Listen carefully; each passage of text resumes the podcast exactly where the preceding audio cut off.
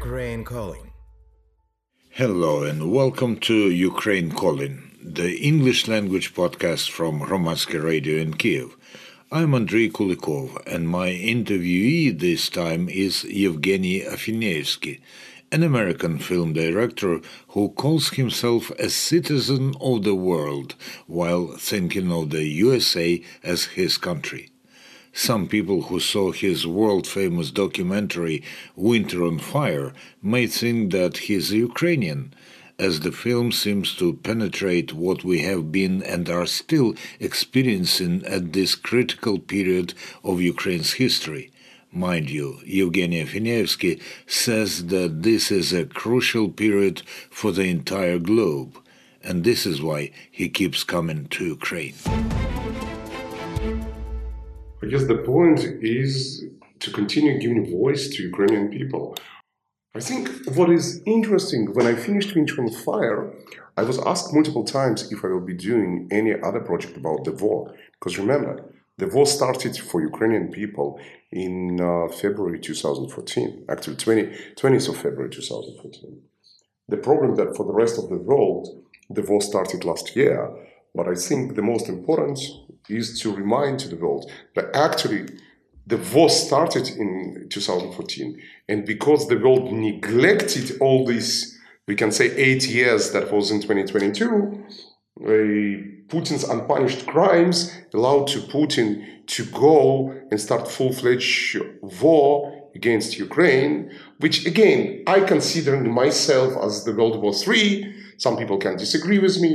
But I, as, uh, we can say, citizen of the world, because I'm traveling a lot, and I've seen the entire world, and I've been in Syria, I've been in many places, I consider this World War Three at the beginning.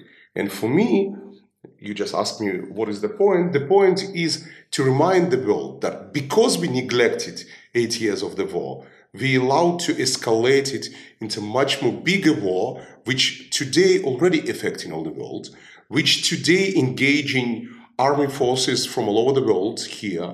And I think if we again will right now forget about the war that here raging every day and taking the lives of innocent people and the soldiers, I think we will have the end of the world tomorrow. Because I don't see where this war can be escalated from here and further. So, Evgeny, uh, you say we neglected and so on, but you definitely have not neglected this. Why do you care so much? I think when I'm saying we, I'm calling... I'm a part of the West, Western civilization, West. I am American citizen, so I saying we because it's Europe and United States. Listen, Europe and United, United States and Great Britain, together with Russia, signed uh, ninety-four Budapest Memorandum, and today it's actually our responsibility to protect Ukraine. So it's West who neglected, and that's why I'm saying we. Now, why I care? I guess I do want to have a future in this world. I do to have a future for the kids, and I think that's the specific, specifically why I care, because I see World War Three, and I see how sophisticated today's weapon, and I also see in World War Three not as an ordinary war, I see it as the hybrid war. Because I think if in uh, last century, in the previous century, we had a World War Two, where it was only missiles and the bombs and the landmines, today the war is quite sophisticated, the weapon is much more lethal, uh, and in the same time, there is other side of this war. That's why I call it hybrid war.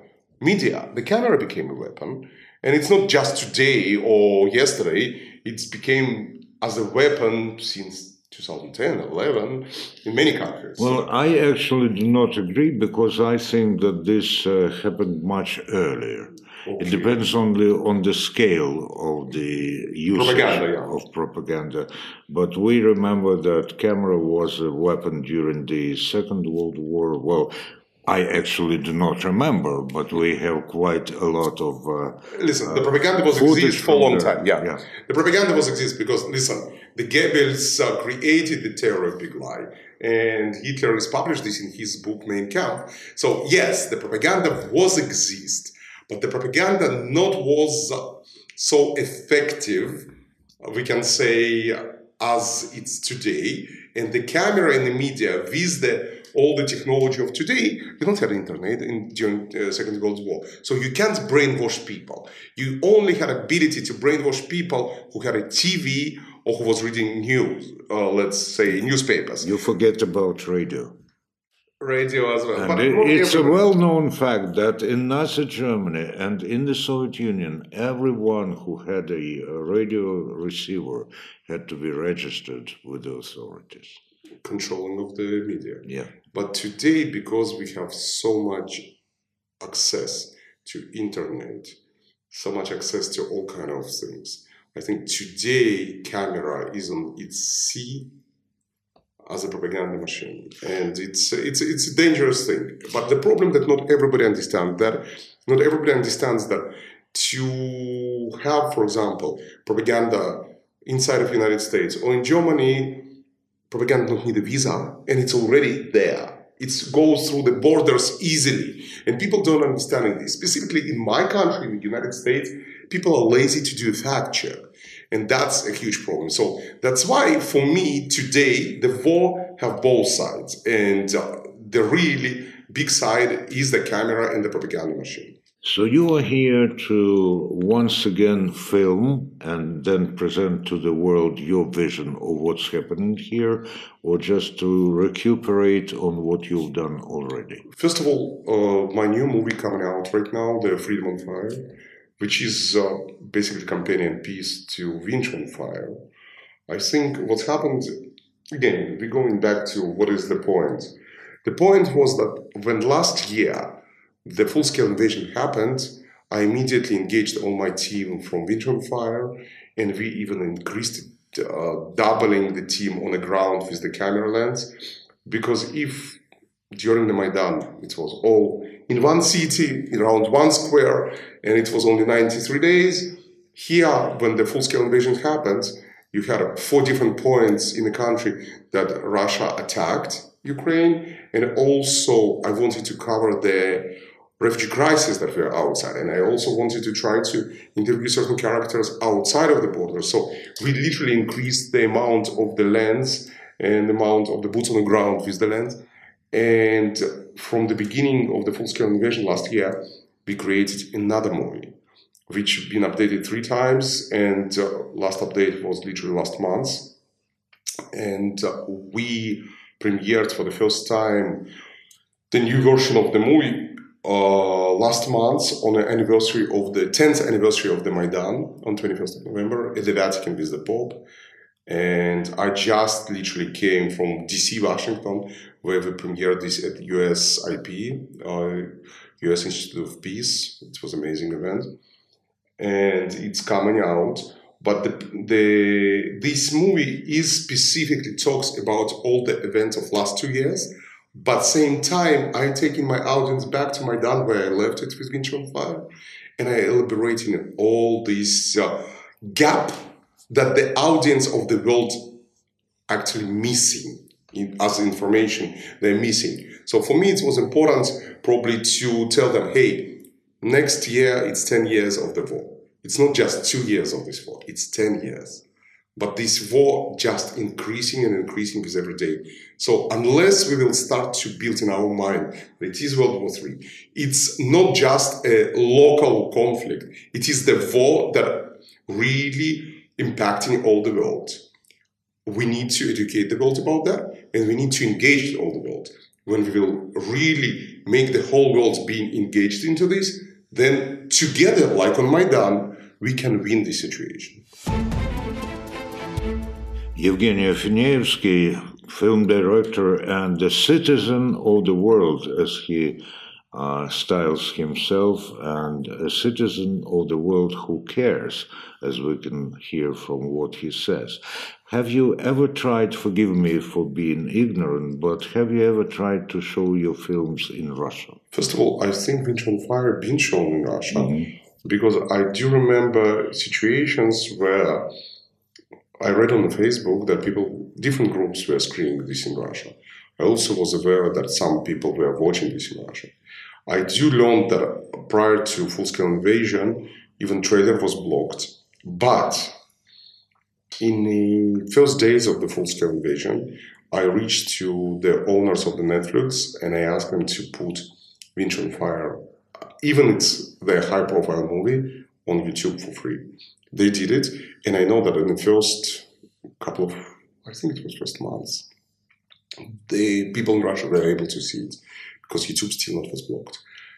So I do know about that. The rest of the time, I think it's blocked. It's been blocked. So, speaking of uh, the perception of your films in the world and in the collective West, which you say you represent as part of, of the people who live there, how different is it in, uh, say, the U S A and Canada, Europe and the United Kingdom that you mentioned?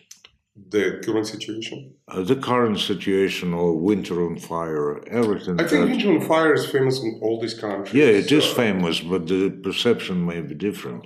I, I, think, I, I think in the first days of the full-scale invasion, oh, Winter on Fire inspired a lot of people in the West. Mm-hmm. It was the only movie that had been li- literally opening eyes for the people by this time. And I remember that in the first four or five months, it's almost reached a million people viewing this on YouTube. I can't tell you how much on Netflix, because people knew that it's on Netflix, but on YouTube, it was roughly around a million. And then we brought out Freedom on Fire, which for the first time, first version, was presented in Venice and Toronto.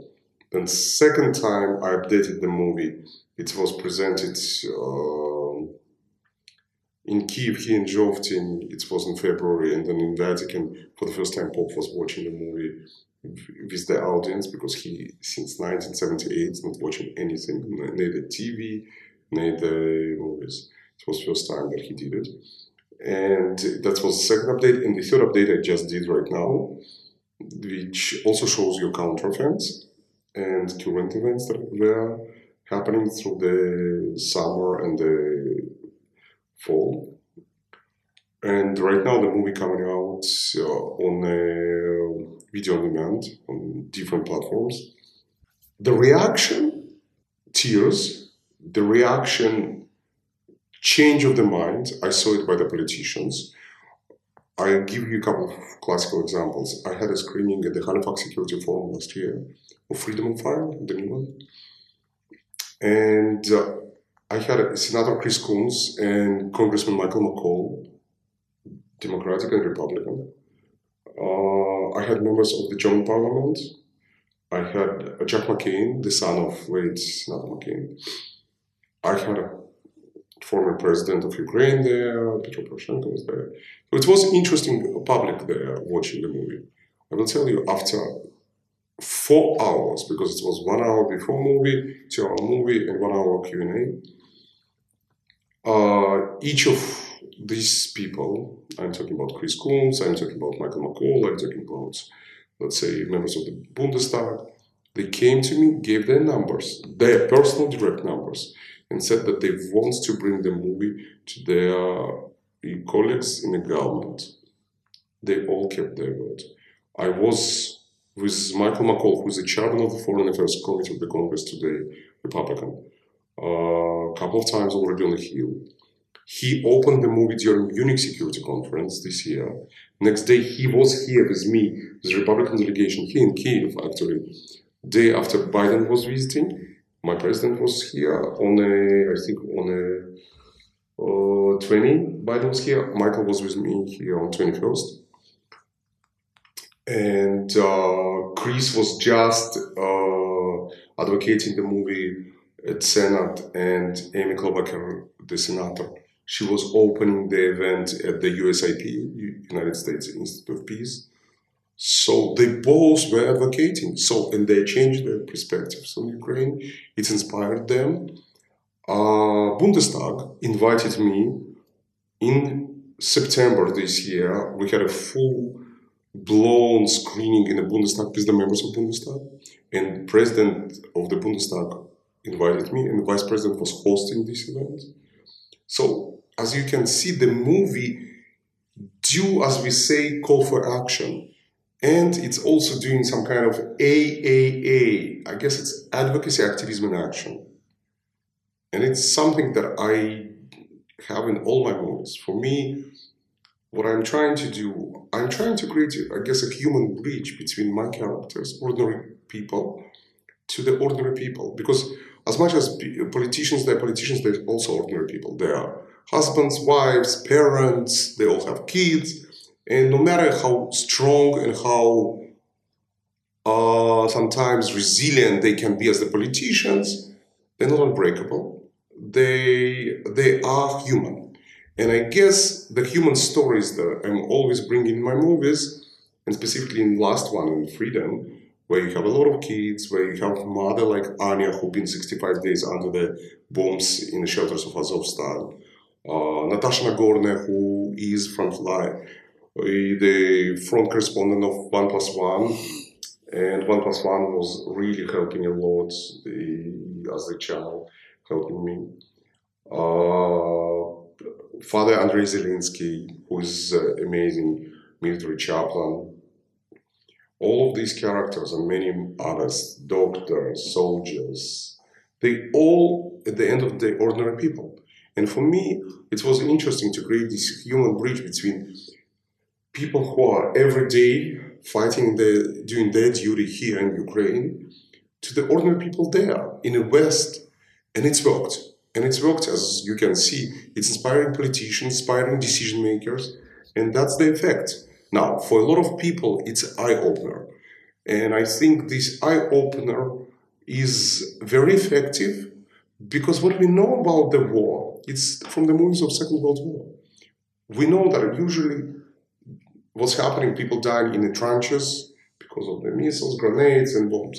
But it's no longer.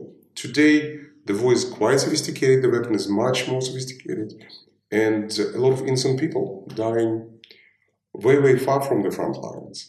And also with the media, which is a very efficient weapon.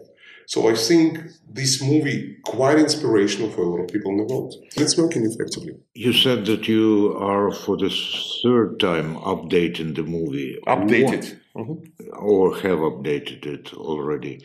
What does updating mean? Do you take something out and put something in, or yeah. you just add something? If something comes in, then something has to go out. Yeah, yeah, yeah. Some things coming out. You're consolidating certain things, you're re-editing certain things.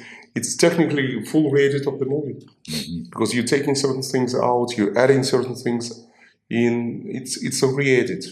And I will tell something. People who saw the second version and the third version were even more impacted because they were like, when people who saw the first version, then they saw the second version, they were like, wow, the movie is more complete right now. And then who saw the third version, they were like, no, it's better right now because it's more complete. What makes uh, Evgeny Afineevsky resilient?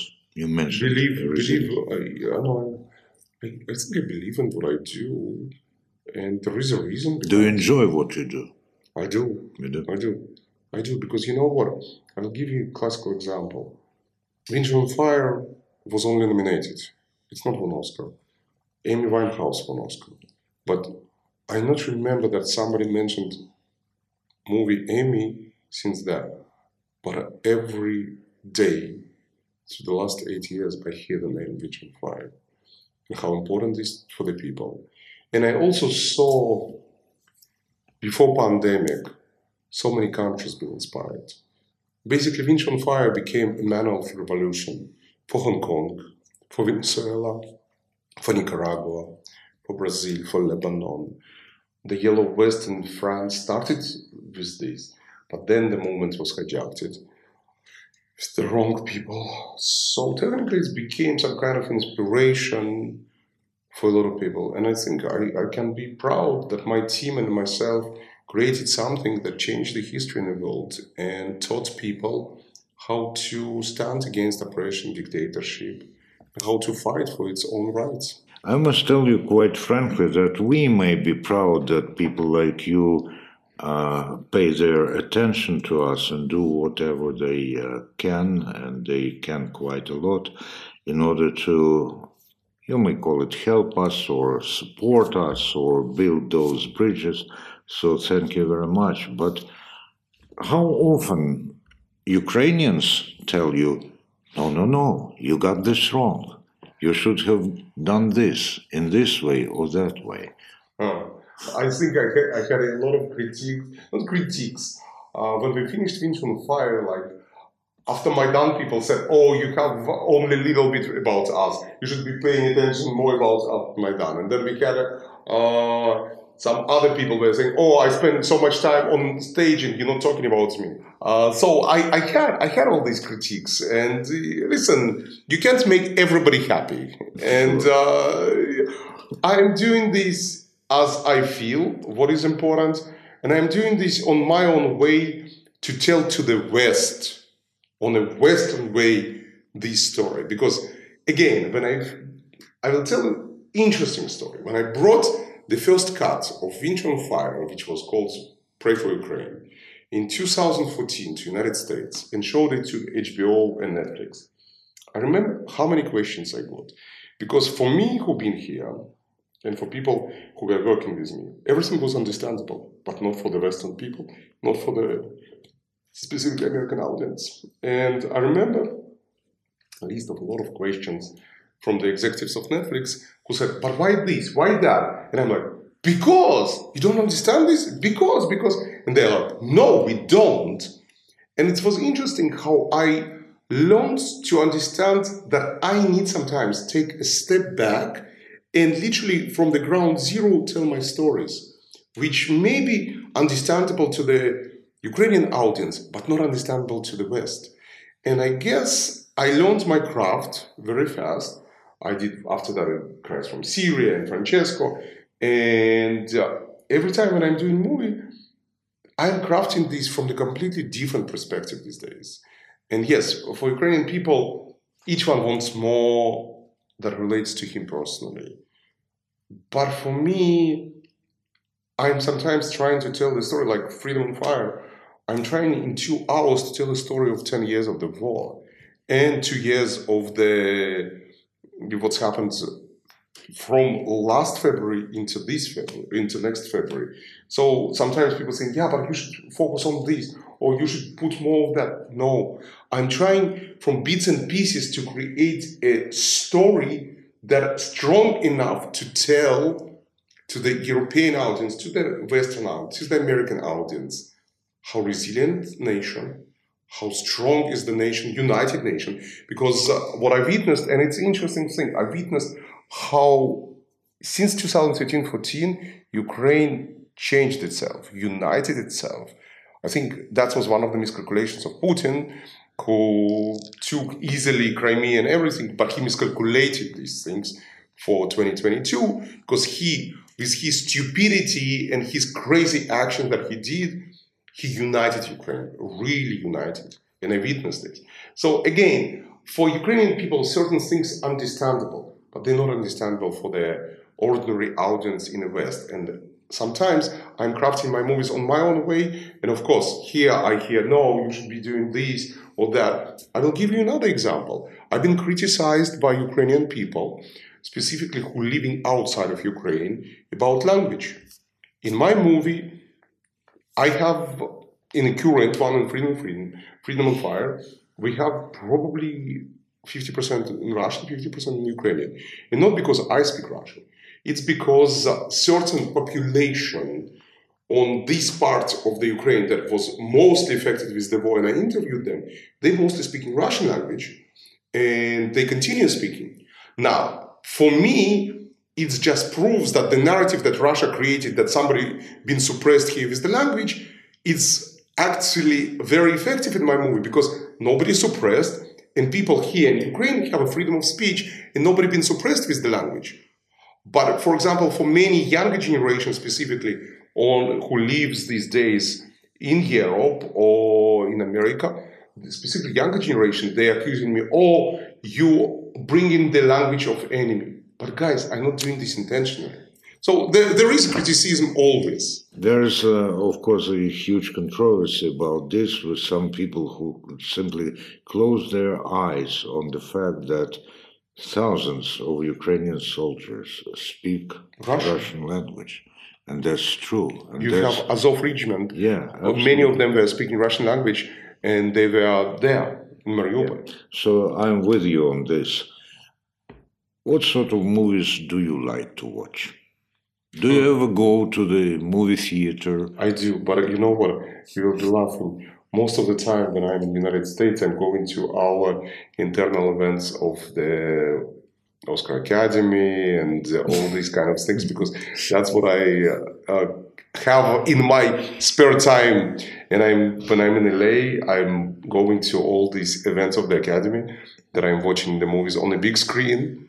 Now, what I like to watch... Listen, I prefer comedies, mm-hmm. but in these days it's tough. I'm watching a lot of docs because I have a lot of friends who are doing docs and I'm supporting them. And I guess in today's world, docs doing a big job because we're educating people. Mm-hmm. Because unfortunately media in America became very controversial. And I think on our shoulders, because we're not a related to any networks as the filmmakers, we have ability to go on the ground of different places in the world and bring this story. So I'm watching a lot of docs. What I like to watch are romantic comedies, comedies, directed comedies. Um, that's probably, that's it. But I, I'm watching everything. Ever had the temptation to shoot a feature movie? I did features. You did? I, I do I, I didn't know. No, I did, I did a directed feature.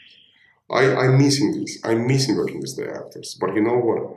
It's interesting because for me, docs, I can take camera and go and film. Mm-hmm. Uh, with feature, it starts with the budget, starts with the great script.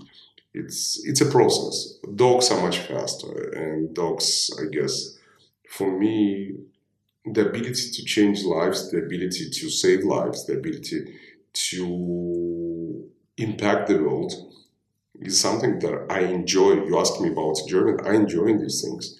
Yes, I enjoy working with the actors as well, but that's a process, and the process that takes time. In today's world, there is much more necessity to bring important stories that can influence people and also change lives. And I think, or give voice, like we need right now, specifically to Ukrainian people. You see, for example, today media are focused on Israel and Palestine, and everybody already forgot about Ukraine. And that's a dangerous thing, because that's the cycles of media that are happening all the time. Trust me, very soon it will happen also to Israel and Palestine, and something else will be happening. And it's a dangerous thing, because then people forgetting, like people forgot about two thousand fourteen and forgot about M H seventeen and all the events that happened that year. And that's the dangerous thing. When we're forgetting and neglecting, that's what every dictator wants. They want that people will forget about active war, forget about the crimes that they're doing, crimes becoming unpunished crimes, and then it allows them to continue their crimes and do more bigger crimes. Because when the crime happens and there is no punishment, why to stop? Let's continue doing crimes. My last question is, when I started to interview people who make docs, I was surprised because my uh, dilettante uh, idea was that you just go out there and shoot and then you put it all together, something like, well, I'm a journalist, I, I can do a video report, you know, but usually you don't write a, a scenario or even... how this is called, the board, the board, whatever. Storyboard? Scoreboard, yeah. Mm-hmm. Uh, although there's a recommendation that you do this before going to shoot your report. But then uh, I discovered that there are scripts, there are scenarios, and uh, the more so my respect to you. But how often do you change the script while you was filming? I will tell you an interesting thing. In traditional movie making, in the docs, mm-hmm.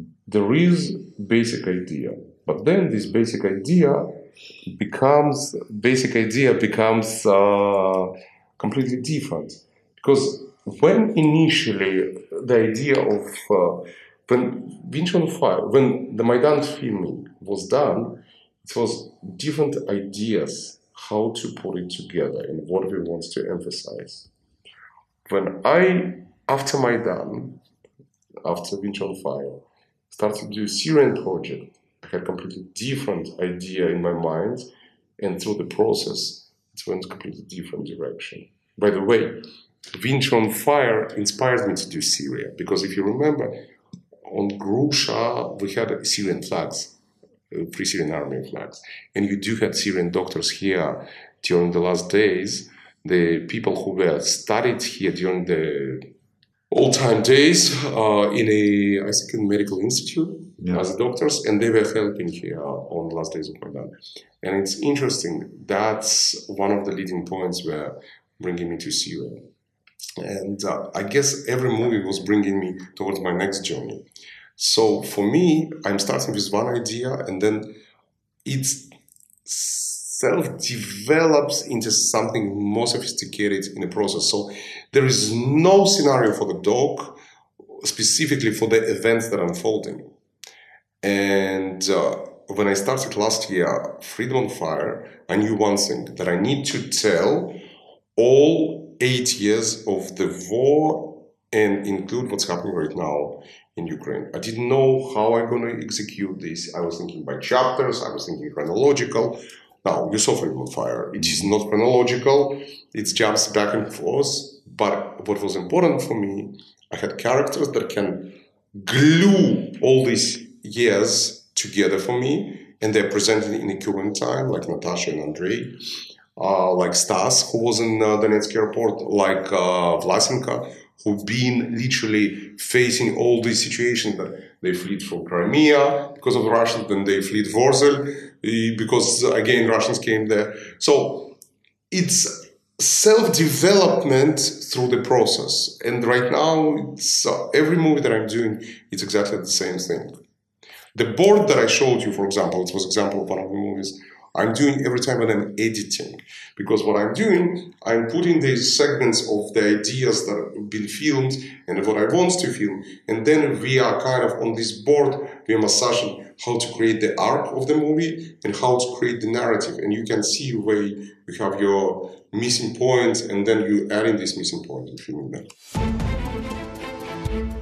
Well, at this point, I believe we have covered all the points I planned to cover in this interview with Evgeny Afineevsky, the American film director who keeps coming to Ukraine to give an international voice to us here, there, and everywhere possible. You've listened to Ukraine Calling, the English-language podcast from Hromadske Radio in Kyiv. Listen to us on hromadske dot radio everywhere in the world.